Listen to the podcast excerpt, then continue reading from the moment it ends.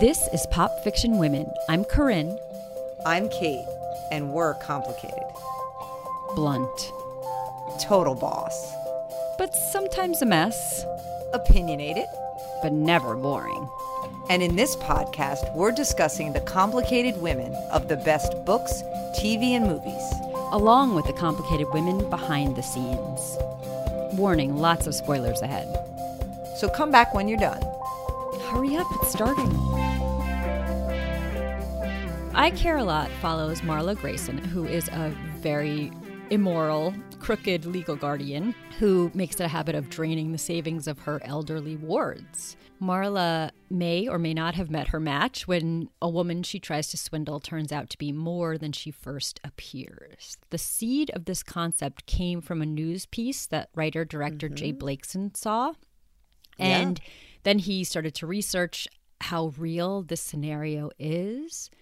But he thought to himself, well, if I write this from the victim's perspective, it will be so upsetting. It won't be entertainment. So he thought, well, let me turn this on its head and write something comedic, I guess satire, from the from the villain's POV. And that villain is our complicated woman, Marla Grayson. Marla Grayson, a fucking lioness. she is a lioness, but she is truly evil. She's harming old, disabled people who are alone. She's not not a lot of sympathy for for this one. No, I I have here she's greedy, cunning, ruthless, ambitious, See, smart. Well, I love all of those things. Lynching. yeah, I don't know about greedy and cunning. You like greedy and cunning? Um, well, I guess if greedy's ambition taken too far, I guess you're right. Yeah, cunning I do her, like. I do. Yeah, hers is probably taken too far. No, I mean, yeah. So, so yeah, smart. Believe me, smart, ambitious. We love all that. Refuses to back down, you know. But that you're right.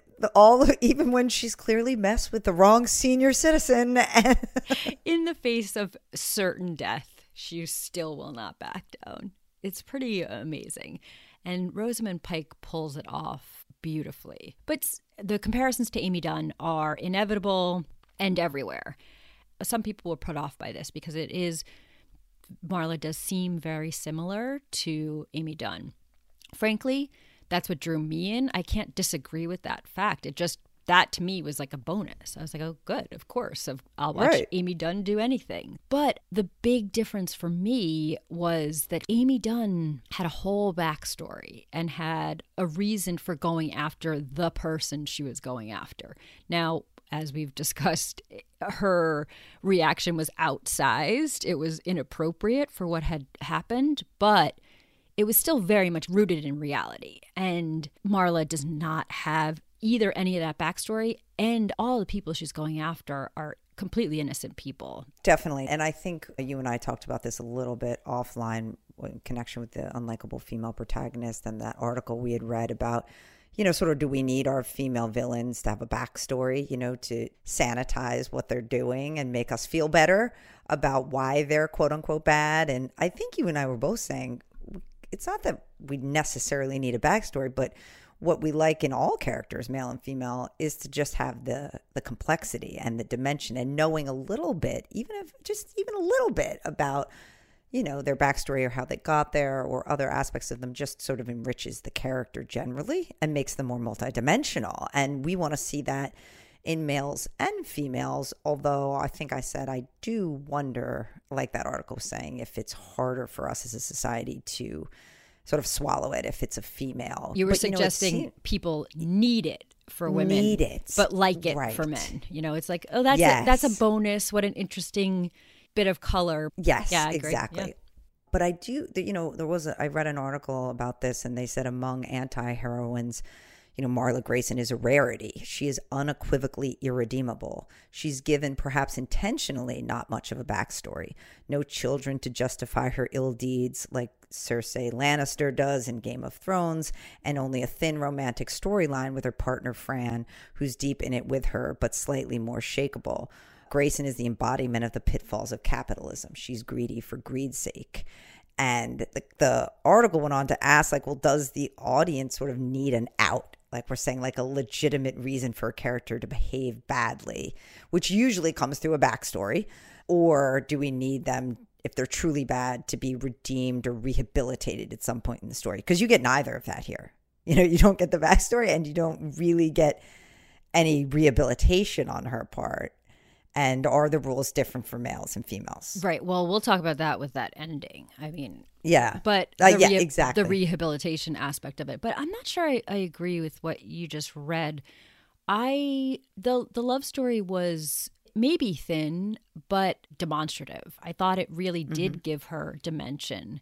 People say like if somebody loves you, that there's just some humanity to that. Yeah, But this was more That's than true. that. There was, I mean, we saw Marla actually being a human, and we'll talk about this later in scenes.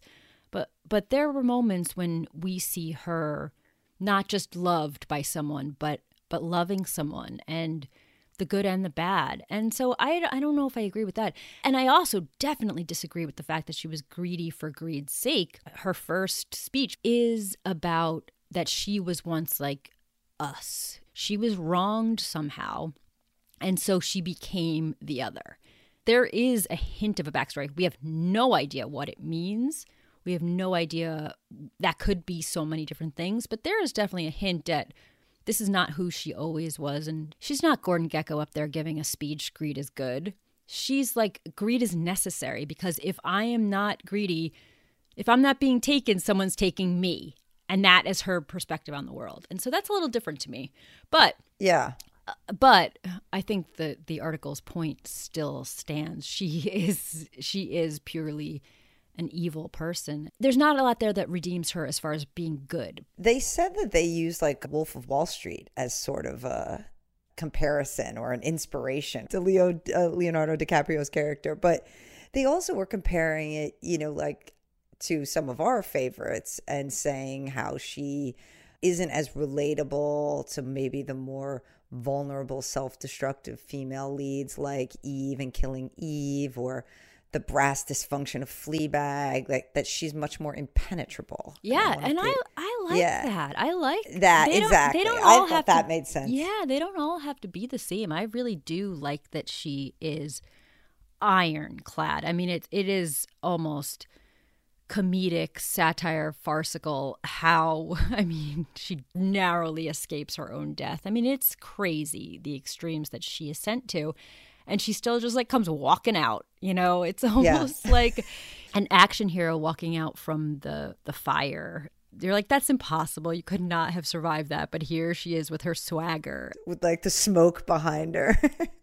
I Wolf of Wall Street. I don't know about that comparison. The Leonardo DiCaprio had a lot more fun with his disgusting greed, ah, and I am I would have liked that in this. Like, when can women enjoy being greedy capitalist pigs? Like, I want. well, towards the end, they're having fun, which we'll get to. But I mean, there's like a, in the montage, you know, they're they're of the end of the movie, they're having fun, swigging champagne and driving the convertible and making out, and they're they got married. Now they seem to, but again, that was like a one minute montage. yeah, of, and not at um, all like Leonardo DiCaprio's. Yeah, yeah. I mean, they did ask Rosamund Pike about this having no backstory because it seems like it is a question people have. And she said one of the things about a character who's very unlikable, who keeps you on side, is the fact that she's not asking anything of you. She's not asking you to like her.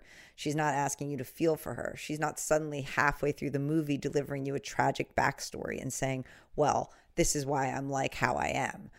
I think those are the kinds of moves that derail a character like this. And it's something I really admire in the screenplay for not doing. I agree. I did not want a big vulnerable moment. This that wasn't this character. I just would have liked one more line like, you know, when my daddy did me wrong. Like some or like my ex left me bereft. There just some little bit of like where was that turning? How was she 9? Was she 25? Was it last year? you know, did it happen at work? Was it a boss? Was it a relative?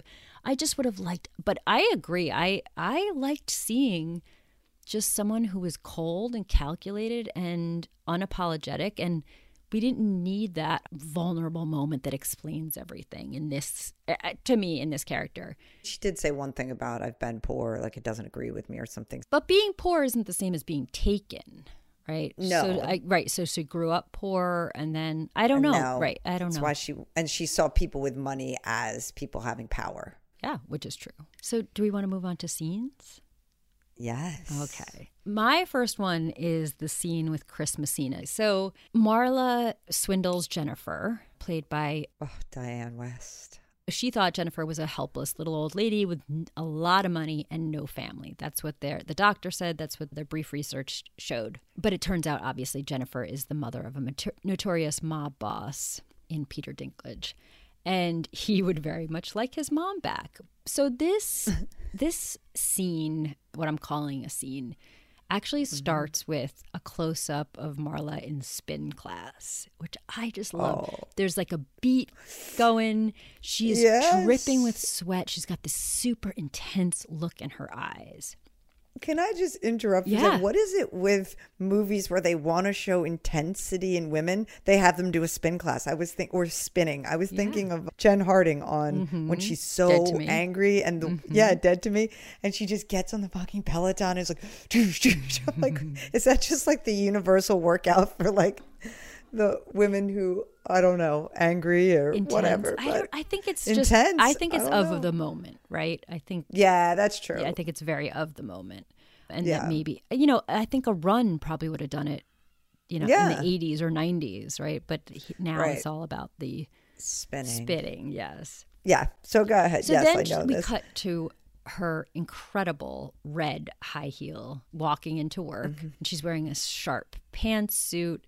She takes a seat, and then uh, Chris Messina, the, the lawyer for Jennifer, comes in. And he is all honey and sweet. And she's like, All right, come in, get to the point. And he starts, Jennifer's fine. You've made a mistake. She says, When was the last time you saw Jennifer? It was a few weeks. She's like, a few, two, three. She's relentless. And she delivers her lies with absolute perfection, unflinching. She is sucking on her signature vape pen, which is just such a brilliant device, right? what a great prop. Oh, Absolutely. so good. And it's consistent throughout the whole movie. I love it.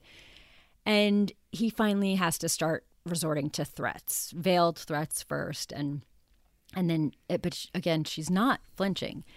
And he says, My client can make your life uncomfortable. She asks, How uncomfortable are we talking? He says, aggressively and excessively uncomfortable.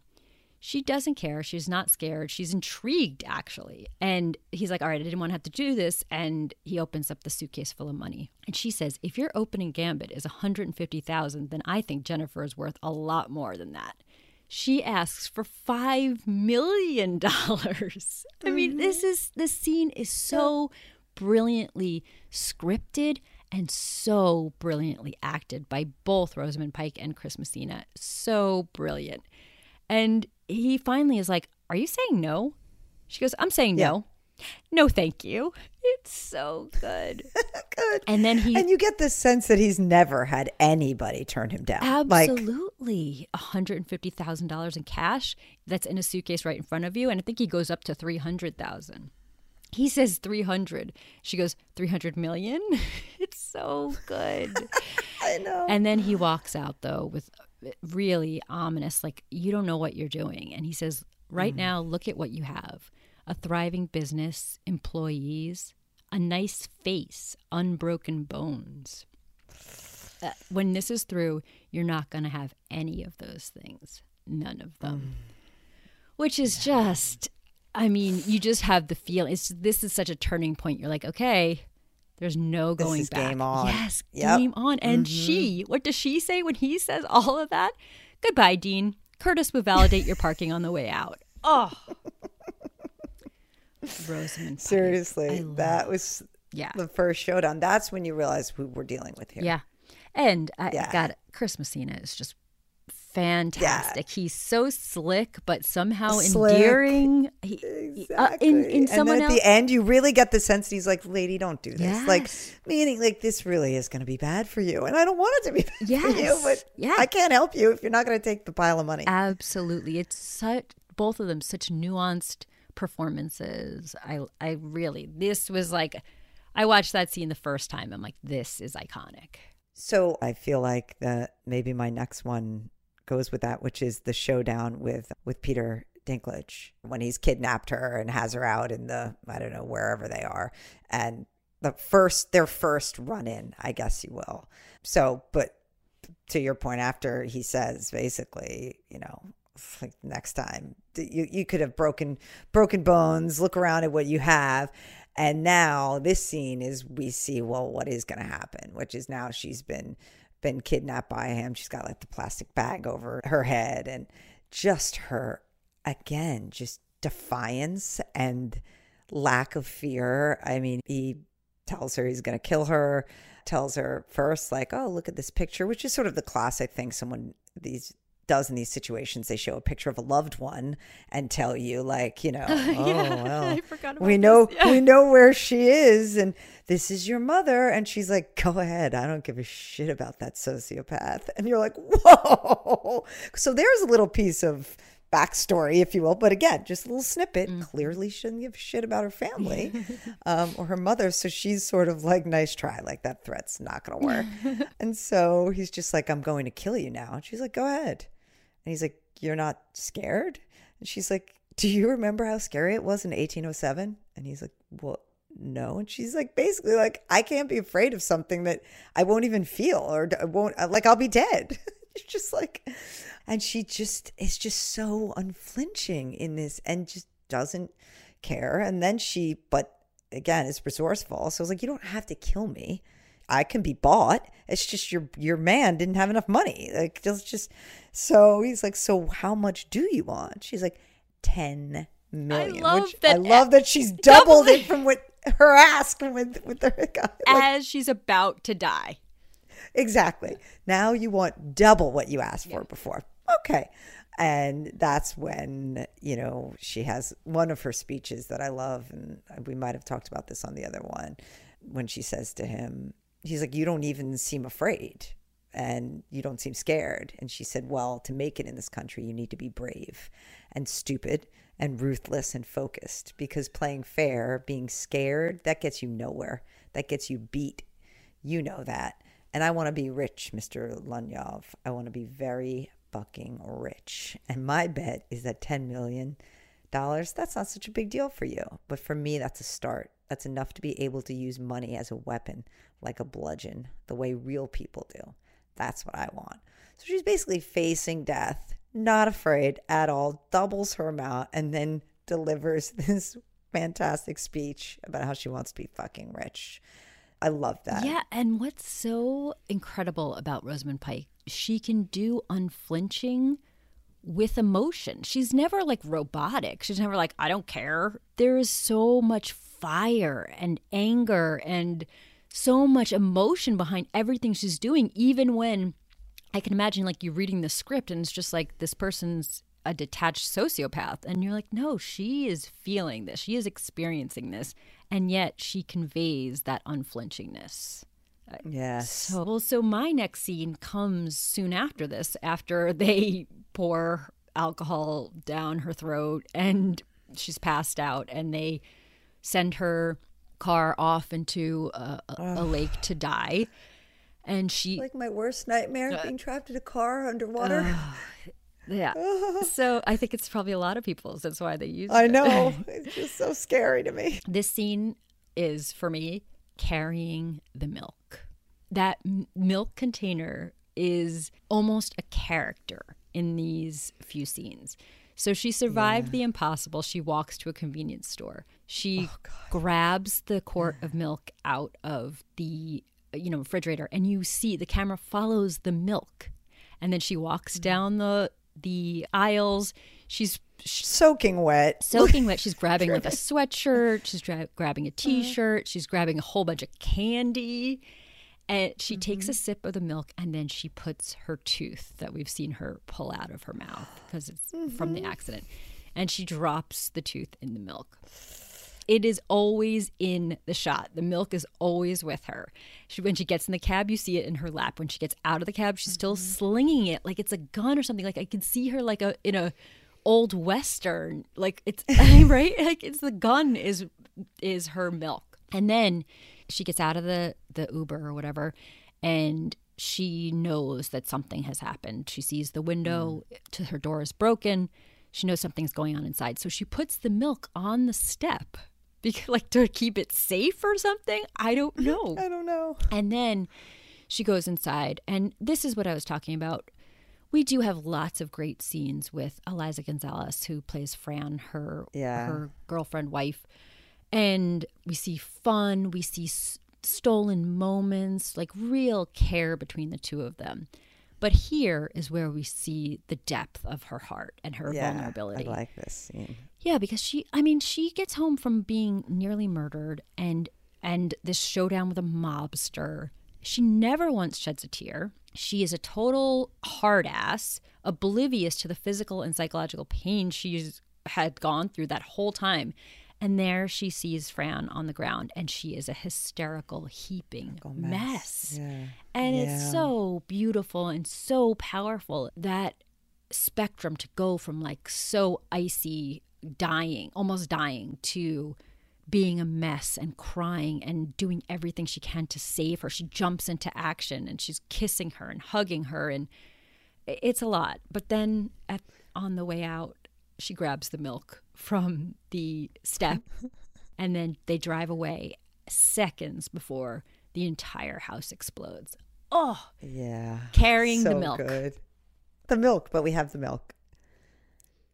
Yeah, but you you it, it is true. You do get the vulnerable side there without it being seemingly disingenuous or out of character or anything. It's it, again not a huge moment, but big impact.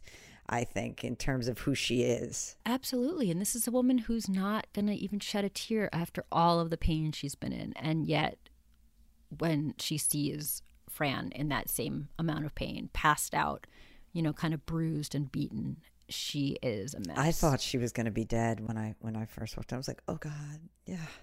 Yeah, but, you know, that would have just made it too easy to, for more. Then we would have turned into John Wick, right? Then it's that's a whole different exactly movie. different movie. Yeah.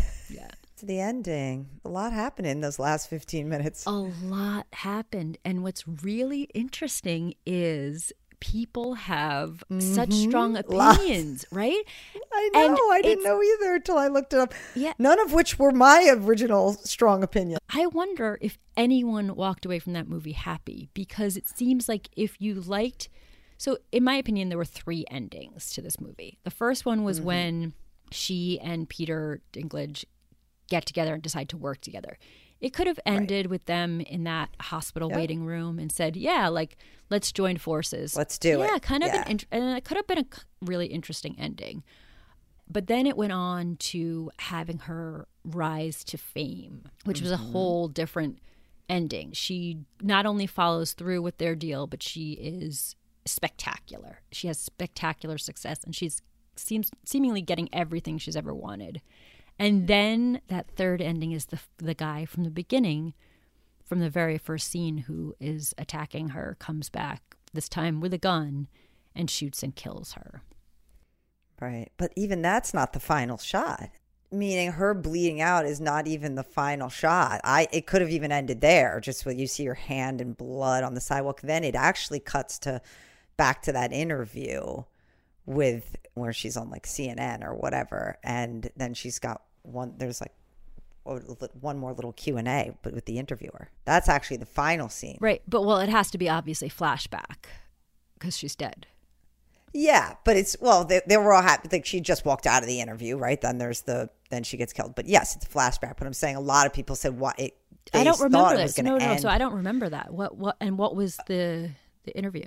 Oh, so they said it was also they say it was like seemingly intended as a cheeky nod to like her Gone Girl. But anyway, at the very so the very end, the very last scene is her back at that interview. So you, you're right, it is really a flashback, but it's a, a clip of that interview. She's still in the white dress, and there's a voice over. And so that, well, no, the interviewer asks, So, with all the success, are you still ambitious? Are there dreams you still want to achieve? And Marla responds, Peter, I'm only just getting started. And then the interviewer thanks her and she replies, Thanks. It's been fun with this really devilish look on her face. That's actually the final scene. instead of just her bleeding out on the sidewalk. But those are still three points of ending that, and and mostly people don't really talk about the the one the first one that that that could have just ended there, but people who hated that she got successful were very happy she got shot, and then people who were, who were happy with her success were upset she got shot, and it was just like who walked away happy from this movie, and they're striking reactions people were like, "Oh, well, at least thank God she got." Like some people will say, "I hated that movie. She was terrible, but at least she got shot." And I was like, "Oh, and she was great, and then she fucking got shot." Like there are no consequences like that in real life. That didn't nothing, nothing ever like. where is I can think of lots of men who have done things like this that should be shot somewhere on the street, and they're not.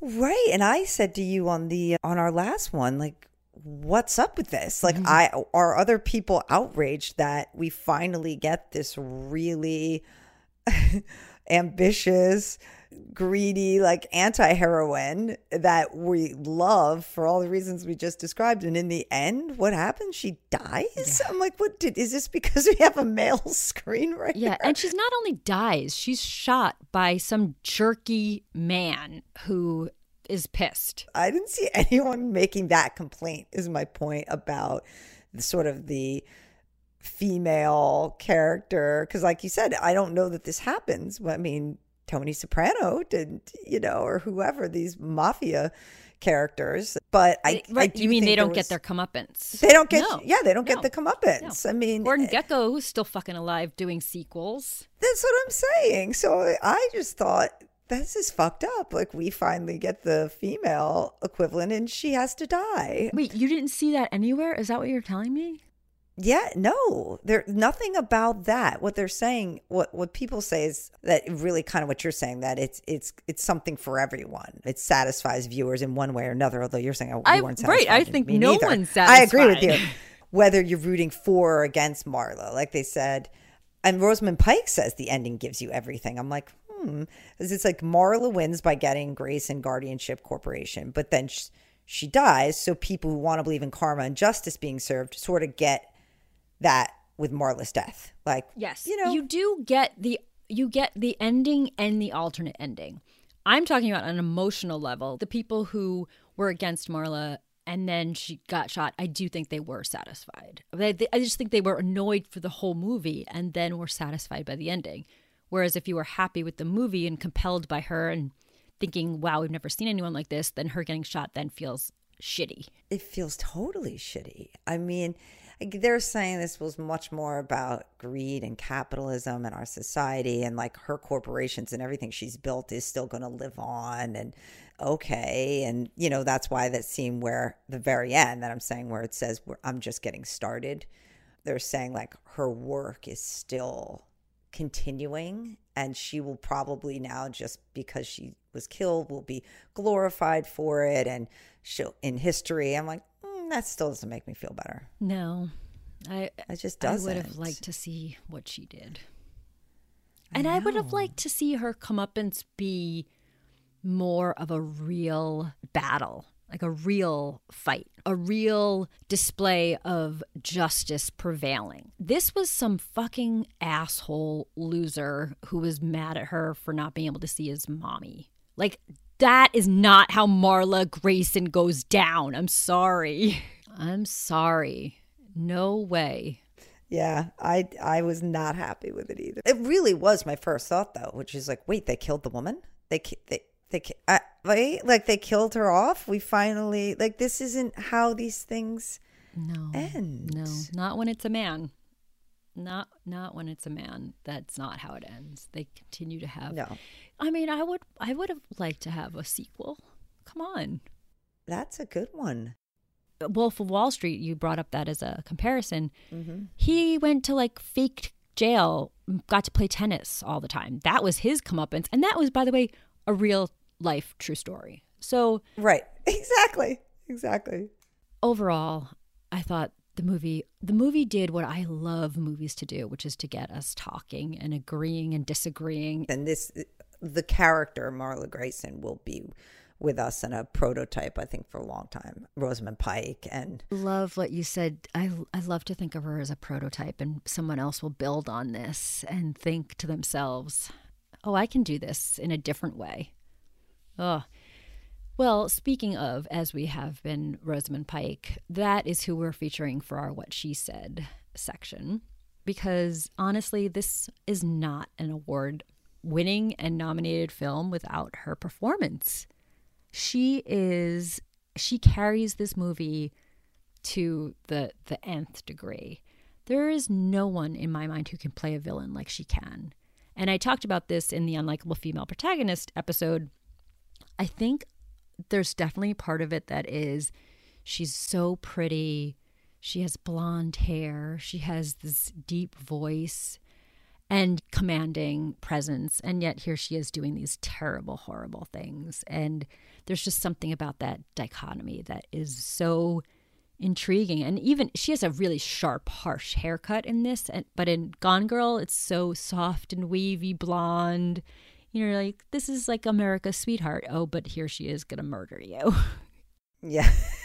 there is something subversive right out of the gate about that. Her appearance versus, yeah, what she's playing. So, what do you have from Miss Pike? Well, I have one that I did read on the unlikable female protagonist, but I do love it. And it's why she, what she was attracted to in terms of Marla Grayson as a character. She said, She was everything I've wanted to see in a woman on screen. She's allowed to do the things that men have always been allowed to do be ruthless, ambitious, strive for exactly what she wants, shamelessly and unambiguously. She has no fear of not being liked. She's out to win. She wants to make money. All of the things that have not been considered feminine qualities, she has them in spades. And I love that. And I think that's what we've been talking about on here about what we love about her too. And that's what attracted her to the role and she killed it. Yeah, and it's just it is just a different like she says in the beginning of the quote, it's just something we haven't seen. And I mean, I don't want to hang out with Marla. You know, I don't want her to to be my maid of honor, but this is a compelling character and one we really haven't seen. So that's worth watching the movie for. Yes, exactly. My quote she was doing an interview and she said how people often come up to her, both for this movie and for Gone Girl, and say, you know, you scared me. You you were scary. And that was actually your reaction as well. Yeah. So that really But I'm not scared by Marla, but I'm scared of Amy. Oh, that's whoa. Oh yeah. Whoa. I'm not scared of Marla at all. Wait, I know. Why? Yeah. I don't Wait, know. Marla's Amy, mo- I, well, Amy. Amy didn't scare me. Marla scared me. She oh, anyone Amy could be like, her killing victim. People.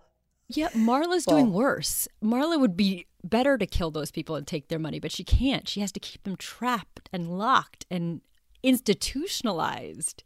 Oh, that's my worst nightmare. Dying is not my worst nightmare. Having all agency taken from me and institutionalized is my I thought she seemed nightmare. more psychotic and manipulative and and evil. I don't know. Or, or, let's just go back to my damage from unlikable or what's your theme.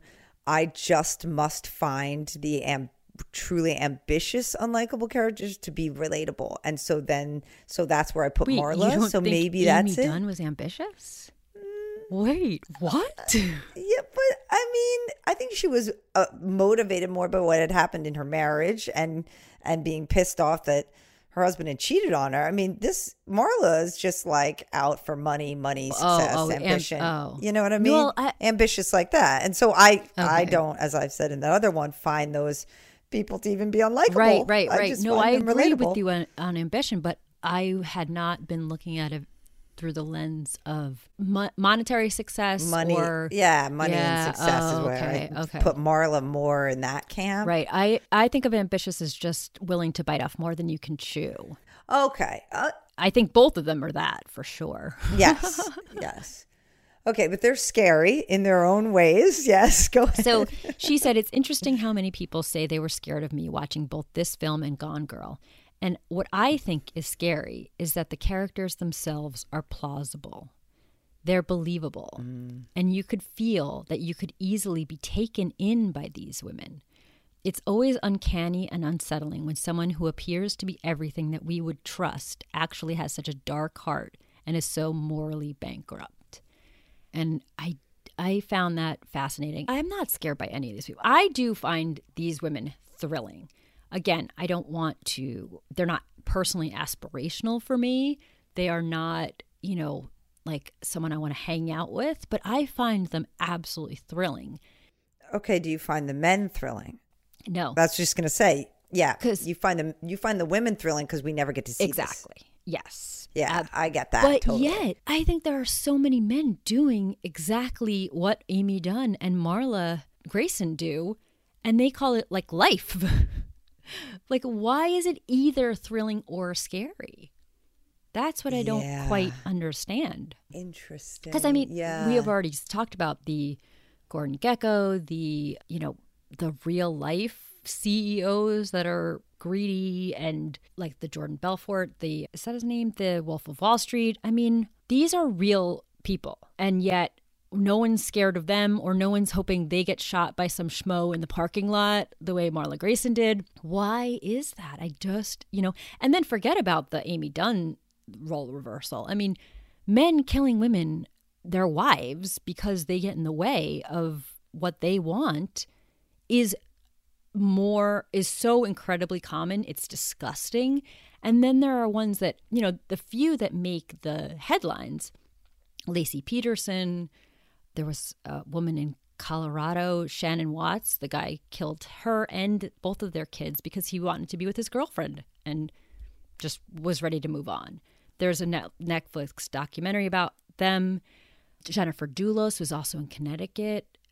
The husband uh, killed her and then killed himself. Like these are real people that are doing what Marla Grayson and Amy Dunne have done, and I, I just don't feel like they get the same treatment. No, no, they definitely don't. And I, I don't know. This is this has got to do with with society Conditioning, and right? conditioning, definitely. Mm-hmm. And I actually have another quote, and it's sort of related, but just how oh, I can read it, but just about how both these characters, Amy Dunne and Marla Grayson, sort of take advantage of how society sort of underestimates women and they sort of use those things to their advantage to get what they want or to execute their plan or whatever. And maybe that's it. We just think with men, we sort of expect them to do these things. So that's what, probably why it's less thrilling. But But it's not thrilling in real life. Like all of those No, stories, I don't know if you kn- are familiar with Laci Peterson, Shanann Watts, Jennifer Dulos. I mean, those are horrifying real life stories. No, I know they're not. Yeah, yeah, yeah. Not thrilling Yeah, in real life. yeah, yeah. I'm like, no. no, I know you weren't um, suggesting that, but I'm just saying. Yeah, Yeah, there's actually there there a lo- she was got asked a lot of things about the comparisons with Amy Dunne and, and mm-hmm. Marla Grayson, including like, are you just going to keep playing these people? And she's sort of like, I don't just keep playing these people, but they're both amazing roles, and yeah, I mean they're fun for me. So screw you. Please do. So- Yeah. Yeah, Exactly. But this was interesting because now she's, of course, has the the distance of and time since playing Amy, and there was a lot of things she said that she didn't really realize until while she was playing Amy, and now it's years later that she's looked back and she says, "I've thought about Amy now, and I've seen the film. I didn't think about Amy while I was making the film." What they both do, these characters, is take traditional notions of femininity the things that people expect in their women, the qualities, and use them to their advantage. Mimic them, portray them very convincingly. Amy, it's sort of making herself the tragic victim for the whole of America. And you think she is the victim until you realize she's controlling the whole story. And with Marla, she's very convincing in court.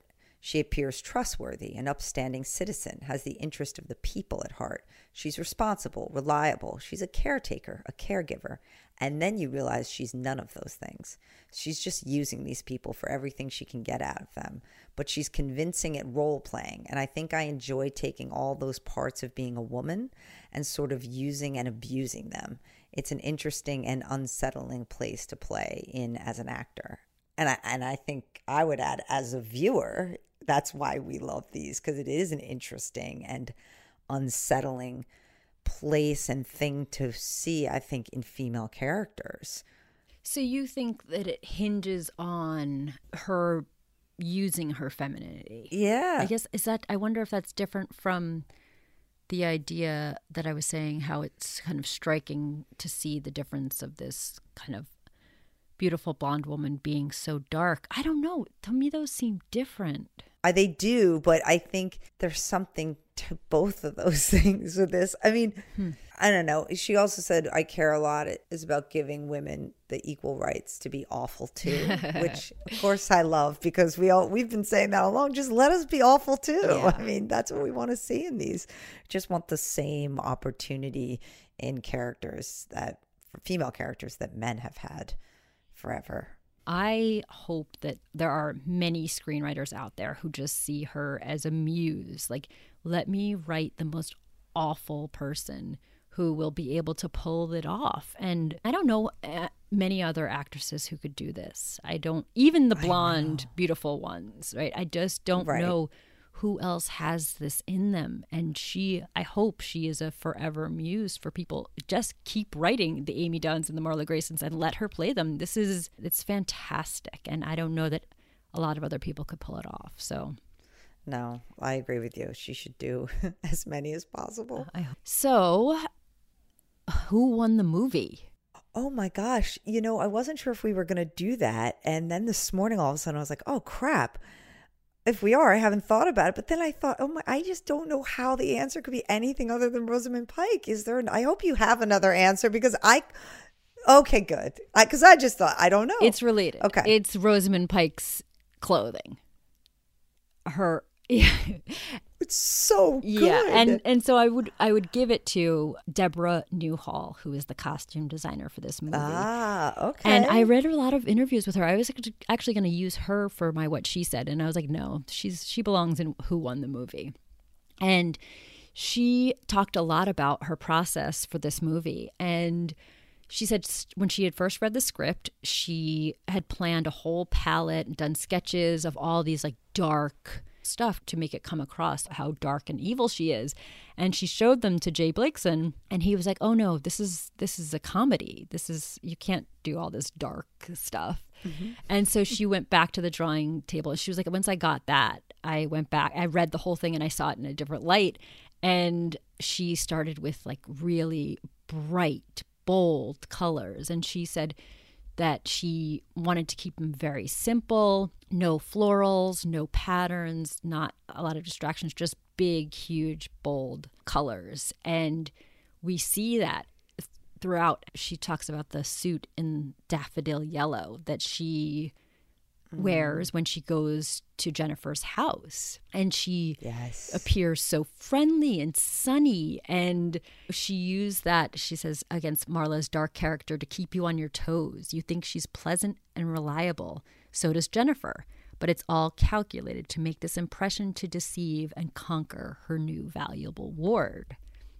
So, yes. yeah, I thought that was interesting. And she has these high heels all the time and you know that that trench coat that's so feminine but also kind of a nod to like the gangster in a in a trench coat. Yeah, exactly. That's what I was thinking. Yeah, and then by the end the white suit is when she has. Oh, and the red dress. Did you say the red dress the, before the woman? The, with the red dress. That beautiful. That red, is, yeah, that's she. When she, yeah, that's her. Like, like iconic from that. That's her Victoria Beckham personal dress. Okay. Yeah. Okay. She, got it. She looks fantastic, and it's so yeah, good. it's such a standout. And then Power. by the end, yep. when she's in the white suit, she's devoid of any color, and that shows her journey from these big, bright, bold colors to the white. She's become someone else. Her transformation is complete to something else which of course looks incredible when she bleeds out all over it too. Yes, yeah. yes. And then Deborah, she says, I've done thousands of fittings and I found all different types. You have to be a teacher, a psychologist, and a mother. I loved that. that oh my God. That costume so designer is so much about what's in people's heads too, what they expect to see. Oh my gosh, that's great. Yeah, so I mean her clothes and the haircut, the whole oh. thing jumped off the screen and really almost right. like a character, like that milk carton, almost a character uh, in and of itself. Her clothes, the the bold blue pantsuit, the yellow suit, The red dress, obviously. Red dress, yeah. the white. Yes, the, that, that's a great call. That really did make it. And the vaping pen, I think, as you said earlier, in terms of an accessory, I don't know if that counts as the costume designer or who comes up with Good those. question. Um, I don't know either, but that, yeah, that was definitely a big part of her character. and you never see that either, you know? Like, I don't know, right? I mean, maybe someone's a cigarette smoker or someone, yeah, Yeah. very yeah, unique. and oh well, great, great. Could bring it back to cigarette. I mean, it is. There were so many callbacks to traditional expectations: the trench coat, the the the gangster, the mobster who's smoking Mm-hmm. cigarettes, and so she has so many callbacks, but they're all updated and you know made made unique for her. Uh, so, what about a takeaway? oh Jeez, takeaway. I mean, my main takeaway was just like more, please. I mean, I'm not. I think we basic meaning more Marla Graysons and more characters like these, and which is what we've been really saying all along. And I was just, I, I guess it was. I was also thinking of this in conjunction with our unlikable female protagonist and.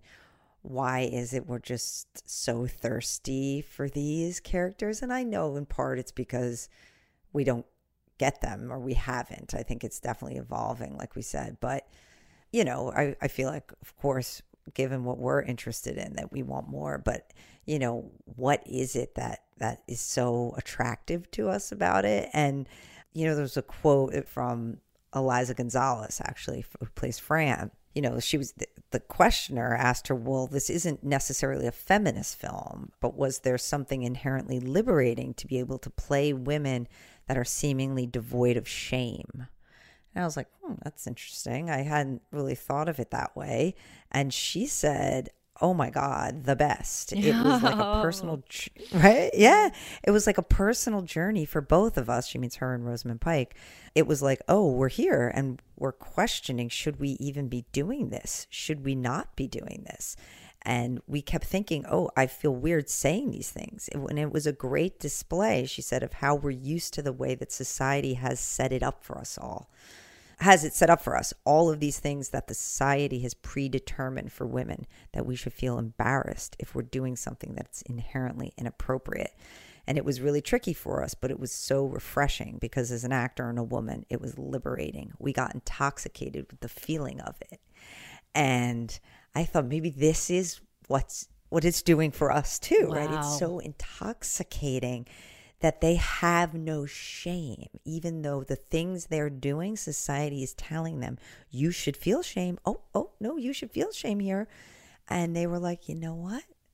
We're just doing it. It's so liberating. Wow. And I think we're all kind of intoxicated by it. At least I feel that way. I think you do too, which is why we've been talking about it even on the last episode and this one.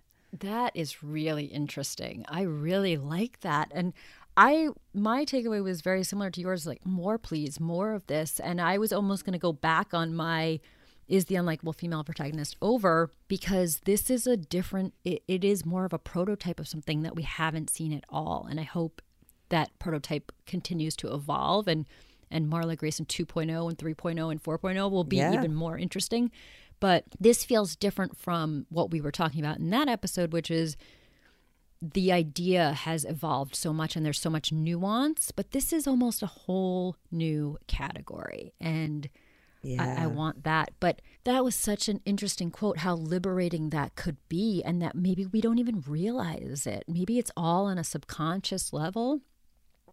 I think so. Because clearly they felt it just playing it. And so that's really interesting. I also wanted to comment on their relationship. I thought I was a little worried about a man writing a lesbian couple. Is this going to be like, let me put two hot women together and watch them make out?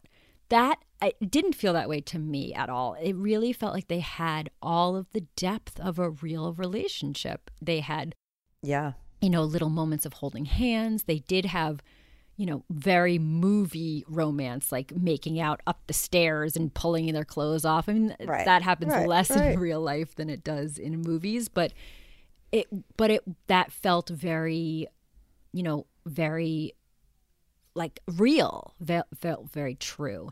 And then also, Mm-hmm. obviously, the depth of their relationship when when they're harmed and they don't know what to do and they're kind of, they're really in it together not just the work but the they're in their partnership they're in their relationship together and i thought it was really beautifully done i thought it was one of the better relationship movie relationships i've seen in a while male female female female male male like period Right. right. Yeah, I agree. And even though, you know, there wasn't a ton No, in the movie, no. what they did do, I thought was done really well. And I mean, I think also the fact that it just wasn't a thing. Yeah, You know, there no. was nothing about, No. right? Which is great now. I mean, that's, it was not like, there was no aspect of it that was discussed or, Yeah. oh, look, you just watched it, of course, which you should. It's just Yeah. a relationship. And you got- a well written relationship. Yes. And you got the sense that they weren't very open, but you got that sense, or I did, that it was because of their work relationship that they weren't Yeah, like I think so. be making out in front of like people they work Right. with or, you know, being It seemed consistent with the ex- story. yes, yes. absolutely. And appropriate for the story. Yes. Yeah. And just, you're right. We didn't get a lot of it, but that almost makes it harder to do. Sometimes when there's not a lot of something, it can be, it can just naturally kind of collapse on itself and be a little bit more one dimensional. And this managed to get three dimensions into kind of a really short, short scenes and short aspect. It reminded me of Yeah. poetry. How you know it goes straight to it, and no no time to to the mess around. There was no setup. There was no how did you get together. There was no, you know, taking ire from people that I'm sure the same-sex couples still receive all the time. But there, what that wasn't what this was about. This was about their relationship and their partnership, and I think it was Right, really done right. well. Yeah, I do too. Good stuff. I like this movie uh, like 100% better than I did. And not that I didn't like it, but I like it even more now. I know That we've talked think- about it. I think preparing for this and even for the unlikable female protagonist, uh, and and thanks to the to the followers on Instagram, has sort of nudged us a little, and we're like, there- there- Definitely. there is With their feedback. here. Yeah. Yeah. No, for sure that was the thing that made us look and say, you're right. Maybe there's something here, something worth discussing. We want to let you know we've launched a Patreon page where supporters can receive perks like bonus episodes and exclusive content. Because Pop Fiction Women is our passion project, a place where we give women space to show up and offer in depth analysis in the ways we're used to hearing about male creators and their characters. We delve into creativity and psychology with a dash of astrology, and we have so much fun doing it. Just two friends breaking down books, movies, and shows like Normal People, Fleabag, and I May Destroy You. Every single aspect of this podcast we do ourselves, from the preparation to the recording, from the editing to the social media promotion. So, we're adding a Patreon platform because we want to keep making the show you love and hopefully expand it even further. So please consider becoming one of our most complicated fans and contributing on Patreon. To learn more, go to patreon.com forward slash pop fiction women. This has been Pop Fiction Women with Carinn and Kate. If you enjoyed this show, please tell the complicated women in your life. And the men who love them. Yes, tell them to listen. And then to follow on Spotify or review and subscribe on Apple Podcasts. And of course, share on social media. Tag us with your favorite books, TV shows, and movies starring complicated women on Facebook and Instagram at Pop Fiction Women or on Twitter at Pop underscore women. For more coverage of the women you love, or to find out if you qualify as a complicated woman, go to popfictionwomen.com. And keep it complicated.